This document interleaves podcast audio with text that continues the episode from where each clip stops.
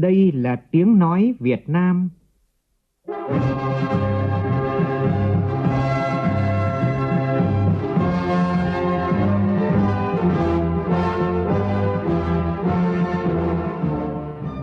Việt Nam. Là tiếng nói Việt Nam phát thanh từ Hà Nội, thủ đô nước Cộng hòa xã hội chủ nghĩa Việt Nam.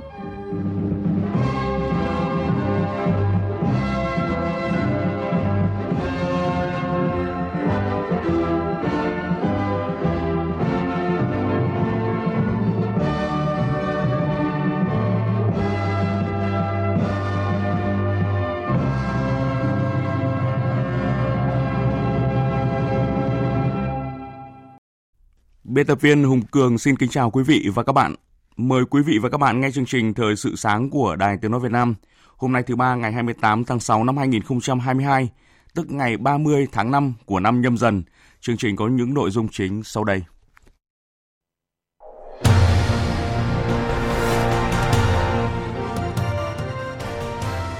Chủ tịch Quốc hội Vương Đình Huệ và Chủ tịch Quốc hội Hungary Kövér László đồng chủ trì tọa đàm lập pháp giữa Quốc hội Việt Nam và Hungary.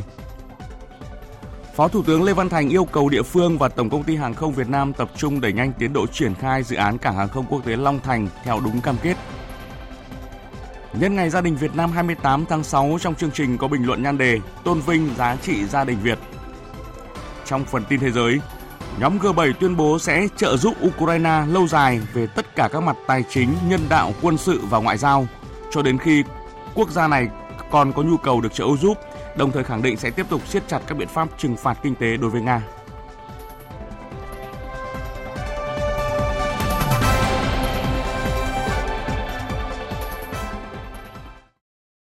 Bây giờ là nội dung chi tiết. Thưa quý vị và các bạn, tiếp tục chương trình làm việc tại Hungary chiều qua theo giờ địa phương. Quốc hội Việt Nam và Quốc hội Hungary tổ chức tọa đàm lập pháp lần thứ tư với chủ đề Hoàn thiện khung pháp lý về giảm phát thải khí nhà kính, năng lượng tái tạo và kinh tế xanh. Chủ tịch Quốc hội Vương Đình Huệ và Chủ tịch Quốc hội Hungary Kövér László đồng chủ trì tọa đàm. Phản ánh của phóng viên Lê Tuyết. Phát biểu khai mạc tọa đàm, Chủ tịch Quốc hội Hungary Kövér László nêu rõ, Hungary đã luôn quyết tâm bảo vệ môi trường, khí hậu và thể hiện rất rõ ràng trong các định hướng phát triển cũng như các quy định của luật pháp. Tháng sáu năm hai nghìn không trăm hai mươi, Quốc hội Hungary đã ban hành luật về bảo vệ môi trường và chống lại biến đổi khí hậu. Theo đó, các quốc gia đặt mục tiêu giảm bốn mươi phần trăm lượng khí thải và hiệu ứng nhà kính so với năm một nghìn chín trăm chín mươi. Và đến năm hai nghìn không trăm năm mươi, cam kết đạt mục tiêu trung hòa về khí hậu. Hungary là một trong những quốc gia đầu tiên đã đưa ra cơ chế pháp lý để thực hiện, coi đó là mẫu, kể cả trong các nước châu Âu. Trong luật bảo vệ môi trường, chúng tôi đã đặt ra cơ chế để không đẩy chi phí của việc đạt mục tiêu trung hòa carbon làm chậm lại tiến trình phát triển của Hungary. Cùng chia sẻ tại cuộc tọa đàm, Chủ tịch Quốc hội Vương Đình Huệ nêu rõ, Việt Nam đã đưa ra cam kết đạt mức phát thải ròng bằng không vào năm hai nghìn không trăm năm mươi. Đây là cam kết chính trị hết sức mạnh mẽ, thể hiện quyết tâm ứng phó với biến đổi khí hậu, giảm phát thải nhà kính, chuyển đổi sang nền kinh tế xanh tuần hoàn, đồng thời thể hiện sự tích cực có trách nhiệm của Việt Nam trong những nỗ lực chung của cộng đồng quốc tế để gìn giữ, bảo vệ trái đất. Cùng với sự hỗ trợ đồng hành của cộng đồng quốc tế, đây sẽ là một trong những nhiệm vụ trọng tâm cấp bách trong thời gian tới của Việt Nam. Việc cân bằng được các lợi ích về chi phí trong quá trình thực hiện cam kết của một quốc gia, suy cho cùng cũng xuất phát từ chính nhu cầu và lợi ích chính đáng của người dân. Chúng tôi rất mong muốn nhận được cái kinh nghiệm của các bạn trong quá trình xử lý cái những giải pháp đồng bộ để chúng ta vừa đạt được các mục tiêu cam kết, vừa đảm bảo được cái cân bằng để lấy chi phí cho nền kinh tế và cho người dân. Quốc hội Việt Nam ủng hộ đồng hành với chính phủ, phát huy vai trò lập pháp, giám sát và phân bổ ngân sách và đại diện để đảm bảo việc thực hiện các cam kết quốc tế của Việt Nam, trong đó bao gồm nội luật hóa của quốc tế, tăng cường đầu tư cho nghiên cứu và phát triển, sử dụng công nghệ sạch, thúc đẩy các giải pháp phục vụ tăng trưởng xanh, quan tâm đầy đủ đến các nhóm dễ bị tổn thương để không một ai bị bỏ lại phía sau trong quá trình đổi mới mô hình phát triển. Tại cuộc tọa đàm, các đại biểu Quốc hội, chuyên gia hai nước đã trao đổi cởi mở với các vấn đề đặt ra, những thách thức cần giải quyết trong việc hoàn thiện khung pháp lý về phát thải nhà kính và năng lượng tái tạo, chính sách về phát triển bền vững, khí hậu và khung pháp lý về kinh tế xanh. Phát biểu kết luận, Chủ tịch Quốc hội Vương Đình Huệ khẳng định các ý kiến tại tọa đàm đã đặt ra những gợi mở chính sách rất quan trọng cho mỗi nước và Quốc hội mỗi nước. Kết quả của tọa đàm đã một lần nữa cho thấy đây là cơ chế hợp tác hiệu quả giữa Quốc hội hai nước. Với thỏa thuận hợp tác mới được ký kết giữa Quốc hội hai nước, Chủ tịch Quốc hội Vương Đình Huệ tin tưởng hai Quốc hội sẽ có nhiều dư địa và cơ hội để tiếp tục hợp tác, chia sẻ với nhau. Chiều cùng ngày, Chủ tịch Quốc hội Vương Đình Huệ dự tọa đàm Kinh tế, Thương mại, Đầu tư Việt Nam-Hungary. Sự kiện do Bộ Kế hoạch và Đầu tư, Đại sứ quán Việt Nam tại Hungary phối hợp với Cục Xúc tiến Xuất khẩu Hungary, Hiệp hội Doanh nghiệp Trung và Đông Âu tại Việt Nam và Eurocharm tổ chức. Tin của phóng viên Lê Tuyết.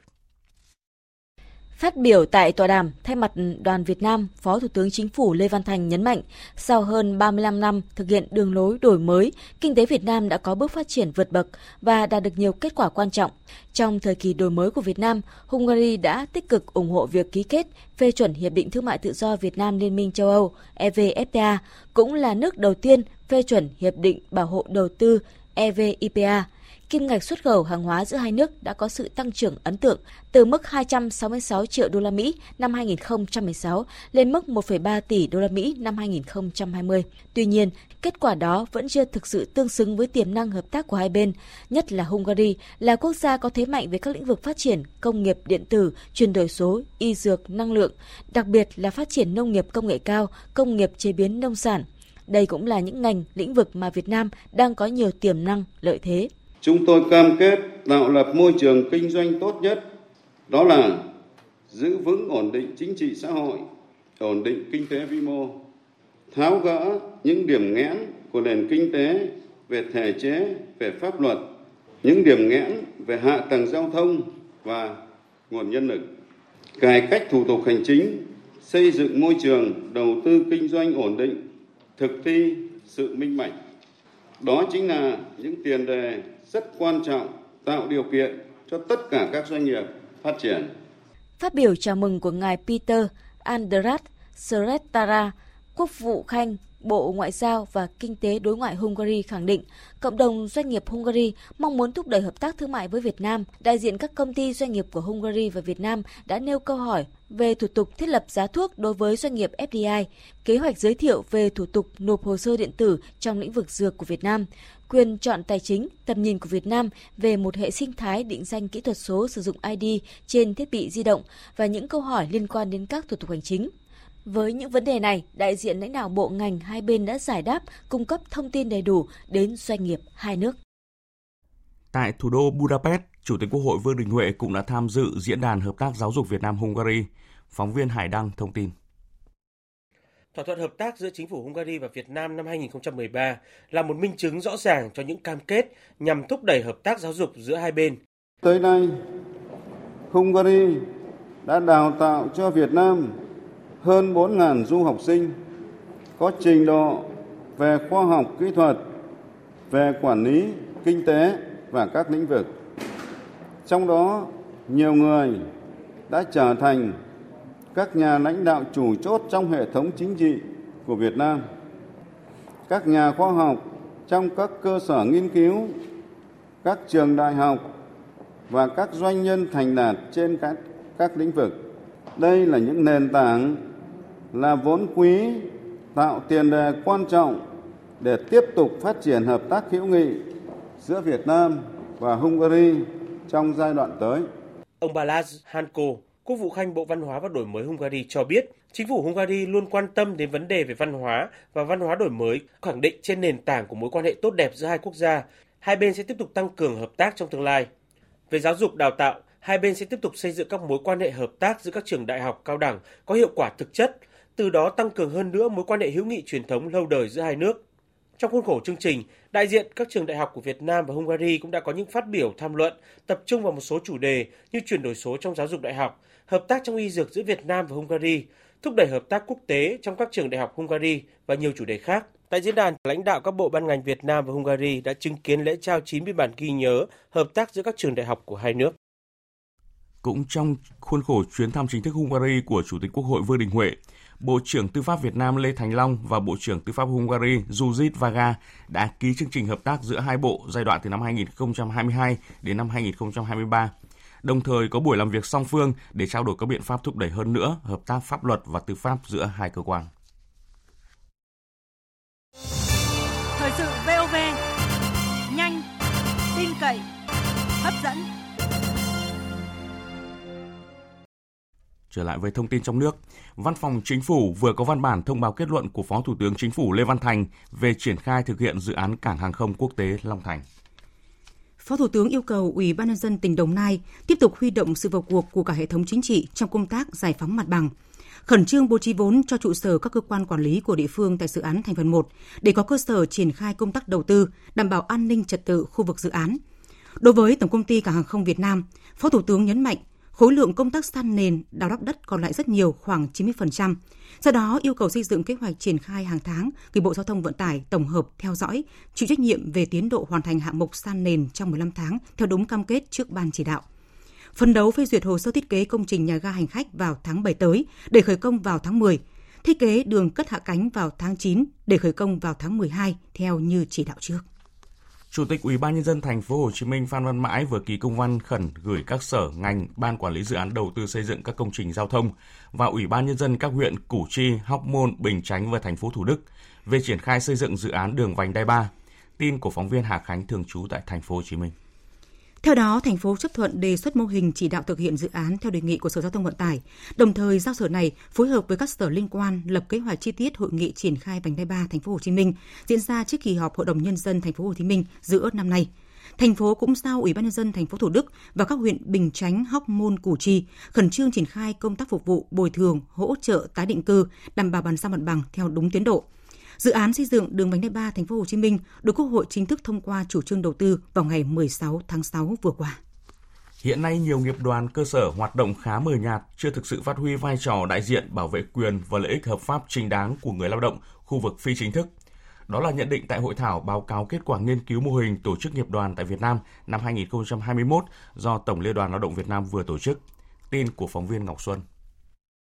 Tính đến hết tháng mười một năm hai không hai mốt, Công đoàn Việt Nam có tổng số năm trăm hai mươi mốt nghiệp đoàn cơ sở với gần ba mươi lăm nghìn ba trăm đoàn viên, chủ yếu là người lao động tự do, đa dạng về ngành nghề, nhưng chênh lệch về trình độ và hầu như là lực lượng lao động có trình độ thấp. Vì vậy, có hiện trạng là xu hướng các nghiệp đoàn giảm đi theo thời gian. Trước đây có khoảng một nghìn nghiệp đoàn, hiện chỉ còn một nửa. Tại hội thảo, nhiều ý kiến đề nghị để tạo thuận lợi cho hoạt động của các nghiệp đoàn cơ sở cần xem xét trong giai đoạn nhất định khi mới thành lập, có thể từ ba đến năm năm không thực hiện thu đoàn phí đối với những nghiệp đoàn có tính chất ngành nghề đặc biệt khó khăn như giúp việc nhà, buôn bán vé số, hoạt động ở mức phù hợp hay do công đoàn cấp trên trực tiếp hỗ trợ. Đồng thời quan tâm hơn công tác đào tạo nghề cho lao động khu vực phi chính thức, giúp họ đủ năng lực, kỹ năng làm việc, tạo việc làm ổn định, tăng thu nhập. Một thông tin được nhiều người quan tâm. Thời gian qua, một số địa phương yêu cầu nếu người dân không đồng ý tiêm vaccine phòng covid mười chín thì phải ký giấy cam kết và chịu trách nhiệm nếu để lây lan dịch bệnh. Cục Y tế Dự phòng của Bộ Y tế khẳng định việc ký cam kết là yêu cầu phòng chống dịch, nhưng theo một số chuyên gia, hiện chưa có văn bản nào quy định việc này. Phóng viên Văn Hải thông tin. Hiện nay, Việt Nam vẫn xếp covid mười chín vào danh mục bệnh truyền nhiễm nhóm A. Tại dự thảo mới nhất của Bộ Y tế trình Chính phủ đề xuất các giải pháp phòng chống dịch trong tình hình mới cũng vẫn giữ nguyên điều này. Trước đó, lãnh đạo Bộ Y tế từng khẳng định tiêm vaccine phòng covid mười chín không phải là quy định bắt buộc. Đến nay, nhiều chuyên gia cũng cho rằng chưa có văn bản nào quy định nếu người dân không đồng ý tiêm vaccine phòng covid mười chín phải ký giấy cam kết. Giáo sư Phan Trọng Lân, Cục trưởng Cục Y tế Dự phòng Bộ Y tế cho hay. Thì chúng ta biết rằng với cái ký cam kết, có nghĩa là cam kết giữa hai bên trong thực hiện cái trách nhiệm của mình, thì cái vấn đề ký cam kết luôn luôn nó thể hiện chúng ta đặt cái vai trò cao hơn nữa. Như vậy, cái vấn đề ký cam kết nêu rõ cái trách nhiệm của các bên là cần thiết, đặc biệt là chính quyền của địa phương với người dân để nó rõ hơn trong cái cái mà à, các hoạt động của mình. Tối qua, nằm trong chuỗi sự kiện Năm Du lịch Quốc gia hai không hai hai chủ đề Quảng Nam điểm đến du lịch xanh, Ủy ban nhân dân huyện Nam Giang, tỉnh Quảng Nam tổ chức liên hoan âm vang cồng chiêng. Tin của phóng viên Long Phi. Liên hoan âm vang cồng chiêng lần thứ năm diễn ra trong hai ngày, hai mươi bảy và hai mươi tám tháng sáu, quy tụ gần một nghìn nghệ nhân. Nghệ nhân ưu tú Bling Hân, xã Vui, huyện Nam Giang, tỉnh Quảng Nam cho biết. Mình được múa và tham gia đầy đủ những cái điều múa của mình là càng ngày càng phát triển, là để là các xã khác cùng nhau để học hỏi kinh nghiệm. Liên hoan âm vang cồng chiêng của đồng bào Cơ Tu, Rẽ Chiêng, vùng cao Quảng Nam còn mang thông điệp về tình đoàn kết các dân tộc, giúp các địa phương miền núi giữ gìn và phát huy văn hóa bản địa gắn với phát triển du lịch.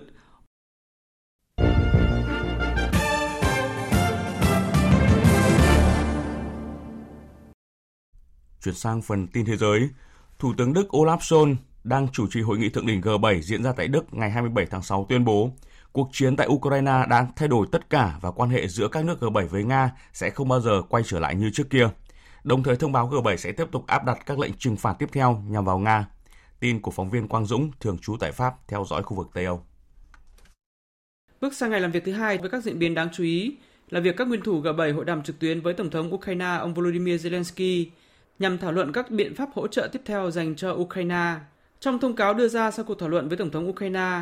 nhóm G bảy tuyên bố sẽ trợ giúp Ukraine lâu dài về tất cả các mặt tài chính, nhân đạo, quân sự và ngoại giao, cho đến khi nào Ukraine còn có nhu cầu được trợ giúp,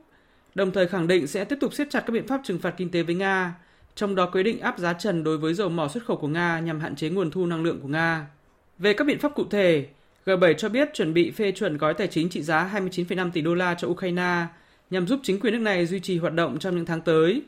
Trước đó, phía Ukraine cho biết, trong tình hình chiến tranh hiện nay khiến nền kinh tế gần như tê liệt, Ukraine cần ít nhất mỗi tháng năm tỷ đô la để duy trì hoạt động của bộ máy nhà nước. Về mặt quân sự, Tổng thống Ukraine cũng đã thúc giục G bảy và các nước phương Tây gia tăng viện trợ vũ khí hạng nặng. An ninh đã được thắt chặt tại thủ đô Madrid của Tây Ban Nha nhằm chuẩn bị cho hội nghị thượng đỉnh tổ chức Hiệp ước Bắc Đại Tây Dương NATO sẽ diễn ra trong ba ngày bắt đầu từ ngày hôm nay. Phát biểu với báo giới, ông Lopez Blanco, người phụ trách lực lượng an ninh cho hội nghị Tây Ban Nha nói: Để chuẩn bị cho hội nghị, chúng tôi đã phải làm việc từ nhiều tháng nay, phân tích, thu thập thông tin nhằm ngăn ngừa phản ứng trong trường hợp cần thiết, nhằm trung lập bất cứ nguy cơ nào có thể xảy ra. Các nguy cơ có thể thiên biến vạn hóa, từ tấn công khủng bố, bạo lực cực đoan, tấn công mạng, tin giả, vân vân. Trước thêm chuyến thăm Trung Đông của Tổng thống Mỹ Joe Biden, các quan chức ngoại giao của Mỹ, Israel và bốn quốc gia Ả Rập vùng Vịnh ngày hai mươi bảy tháng sáu đã ra tuyên bố chung khẳng định sẽ tăng cường hợp tác thông qua một cơ chế mới trong khu vực.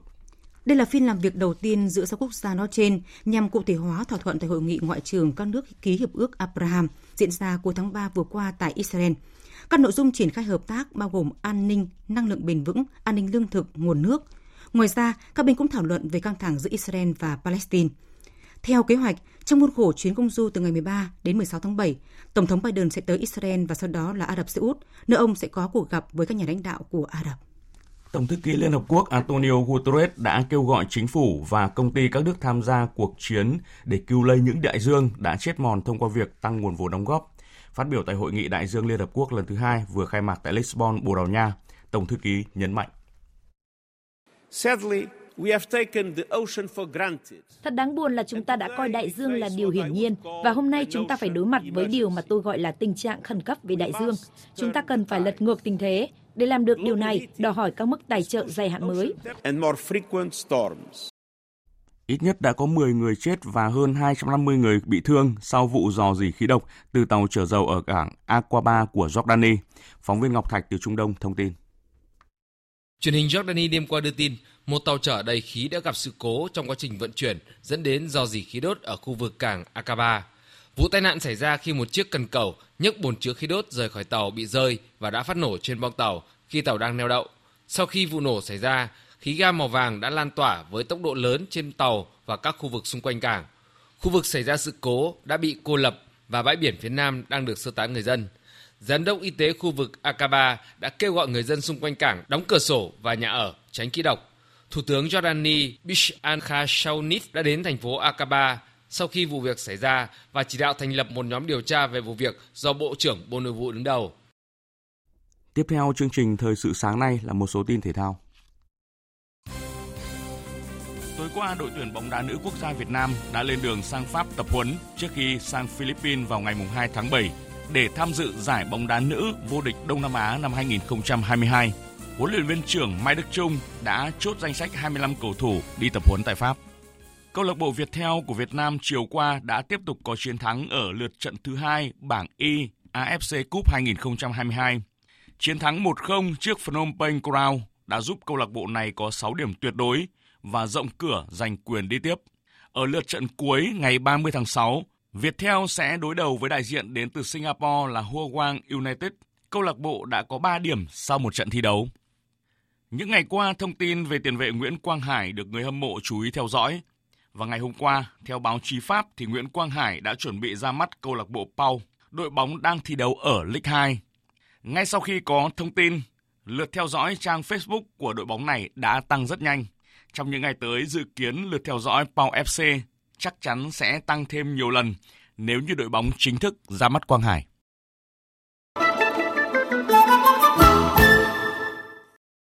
Thưa quý vị và các bạn, ngày hôm nay là Ngày Gia đình Việt Nam hai mươi tám tháng sáu, ngày để mỗi người Việt Nam thể hiện sự tri ân, trân trọng và tôn vinh những giá trị tốt đẹp của mái ấm gia đình. Mỗi gia đình hạnh phúc là một tế bào lành mạnh để xã hội phát triển lành mạnh, để những giá trị văn hóa truyền thống dân tộc được giữ gìn và phát huy. Nhà báo Vân Thiêng có bình luận tôn vinh giá trị gia đình Việt. Mời quý vị và các bạn cùng nghe. Cũng như nhiều dân tộc khác, người Việt từ xưa đã chung sống theo gia đình, gồm những người có quan hệ hôn nhân và huyết thống, mang đậm bản sắc dân tộc, có những giá trị nhân văn riêng biệt. Giá trị thiêng liêng nhất của gia đình là tình yêu thương, sự gắn kết giữa các thành viên, là công ơn sinh thành dưỡng dục, là nghĩa nặng tình sâu giữa các thế hệ ông bà, cha mẹ, con cháu. Chả thế mà mô hình tam đại, tứ đại đồng đường đã trở thành niềm tự hào của không ít dòng họ ở Việt Nam trong xây dựng văn hóa truyền thống gia đình. Mà ở đó, việc gìn giữ lễ nghĩa, kính trên nhường dưới đã trở thành quy tắc nền nếp gia phong. Trải qua thời gian,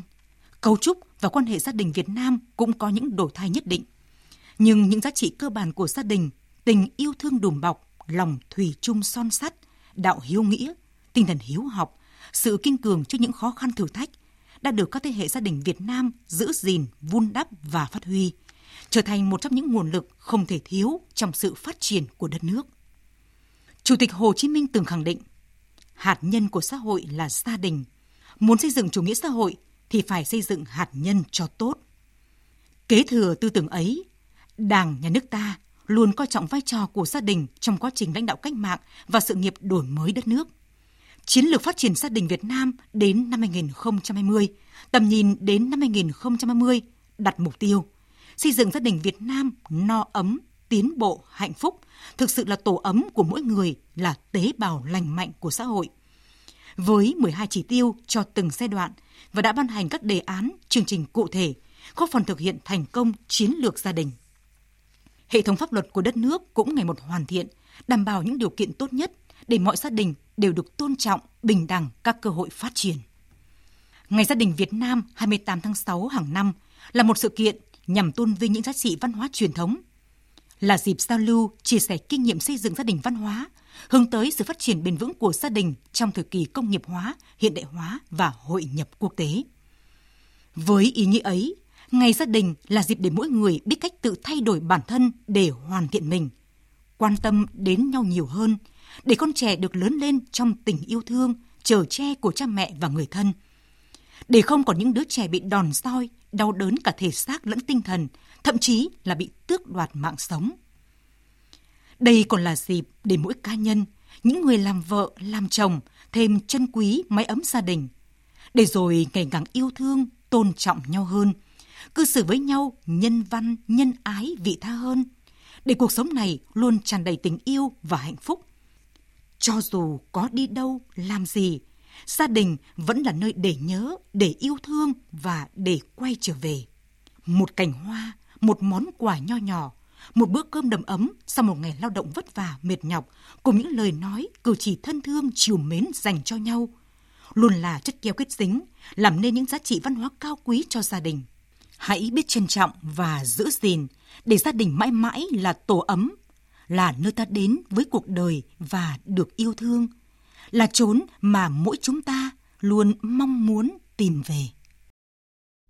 Quý vị và các bạn vừa nghe bình luận nhan đề tôn vinh giá trị gia đình Việt nhân Ngày Gia đình Việt Nam hai mươi tám tháng sáu. Dự báo thời tiết. Phía Tây Bắc Bộ ngày nắng nóng và nắng nóng gay gắt, chiều tối và đêm có mưa rào và dông rải rác, nhiệt độ từ hai mươi lăm đến ba mươi tám độ. Phía Đông Bắc Bộ, ngày nắng nóng và nắng nóng gay gắt, chiều tối và đêm có mưa rào và dông vài nơi, nhiệt độ từ hai mươi bảy đến ba mươi tám độ. Khu vực từ Thanh Hóa đến Thừa Thiên Huế, ngày nắng nóng và nắng nóng gay gắt, có nơi đặc biệt gay gắt. Chiều tối và đêm có mưa rào và dông vài nơi, nhiệt độ từ hai mươi bảy đến ba mươi chín độ. Khu vực từ Đà Nẵng đến Bình Thuận, ngày nắng, riêng phía Bắc có nắng nóng và nắng nóng gay gắt, nhiệt độ từ hai mươi lăm đến ba mươi bảy độ. Tây Nguyên, ngày nắng, chiều tối và đêm có mưa rào và dông vài nơi, nhiệt độ từ hai mươi mốt đến ba mươi ba độ. Nam Bộ, ngày nắng, chiều tối và tối có mưa rào và dông rải rác, đêm có mưa rào và dông vài nơi, nhiệt độ từ hai mươi tư đến ba mươi lăm độ. Khu vực Hà Nội, ngày nắng nóng và nắng nóng gay gắt, chiều tối có mưa rào và dông vài nơi, nhiệt độ từ hai mươi tám đến ba mươi tám độ. Dự báo thời tiết biển, Bắc Vịnh Bắc Bộ có mưa rào và dông vài nơi, tầm nhìn xa trên mười ki lô mét, gió Nam cấp bốn, cấp năm. Nam Vịnh Bắc Bộ, vùng biển từ Quảng Trị đến Quảng Ngãi, vùng biển từ Bình Định đến Ninh Thuận có mưa rào và dông vài nơi, tầm nhìn xa trên mười ki lô mét, gió Tây Nam đến Nam cấp ba, cấp bốn. Vùng biển từ Bình Thuận đến Cà Mau, ngày có mưa rào và dông vài nơi, đêm có mưa rào và dông rải rác, tầm nhìn xa trên mười ki lô mét, giảm xuống từ bốn đến mười ki lô mét trong mưa, gió Tây Nam mạnh dần lên cấp bốn, cấp năm, đêm có lúc cấp sáu, giật cấp bảy, cấp tám, biển động. Vùng biển từ Cà Mau đến Kiên Giang và Vịnh Thái Lan, ngày có mưa rào và dông vài nơi, đêm có mưa rào rải rác và có nơi có dông, tầm nhìn xa trên mười ki lô mét, giảm xuống từ bốn đến mười ki lô mét trong mưa, ngày gió nhẹ, đêm gió Tây đến Tây Nam cấp ba, cấp bốn. Khu vực Bắc Biển Đông và khu vực quần đảo Hoàng Sa thuộc thành phố Đà Nẵng có mưa rào và dông rải rác ở phía đông. Trong mưa dông có khả năng xảy ra lốc xoáy và gió giật mạnh cấp bảy, cấp tám. Tầm nhìn xa trên mười ki lô mét, giảm xuống từ bốn đến mười ki lô mét trong mưa, gió nhẹ. Riêng phía đông có gió mạnh dần lên cấp bốn, cấp năm. Khu vực giữa và Nam Biển Đông và khu vực quần đảo Trường Sa thuộc tỉnh Khánh Hòa có mưa rào và rải rác có dông ở phía đông. Trong mưa dông có khả năng xảy ra lốc xoáy và gió giật mạnh cấp bảy, cấp tám. Tầm nhìn xa trên mười ki lô mét, riêng phía đông từ bốn đến mười ki lô mét, gió nhẹ. Riêng phía đông có gió mạnh dần lên cấp bốn, cấp năm. Vừa rồi là những thông tin dự báo thời tiết, bây giờ chúng tôi tóm lược một số tin chính vừa phát.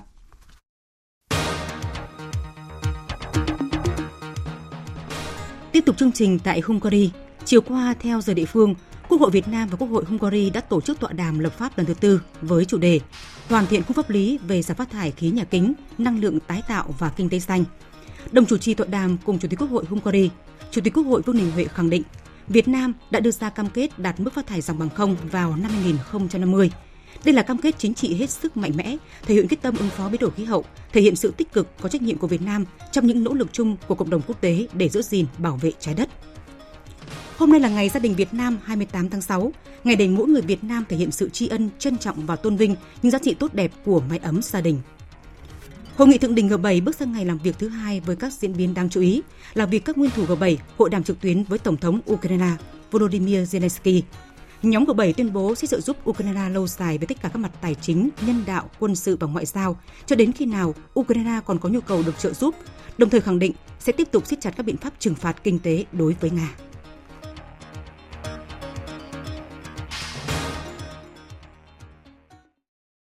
Đến đây chương trình Thời sự sáng xin được kết thúc. Chương trình do biên tập viên Hùng Cường thực hiện với sự tham gia của phát thanh viên Kim Phượng, kỹ thuật viên Thu Hằng, chịu trách nhiệm nội dung Nguyễn Thị Tuyết Mai.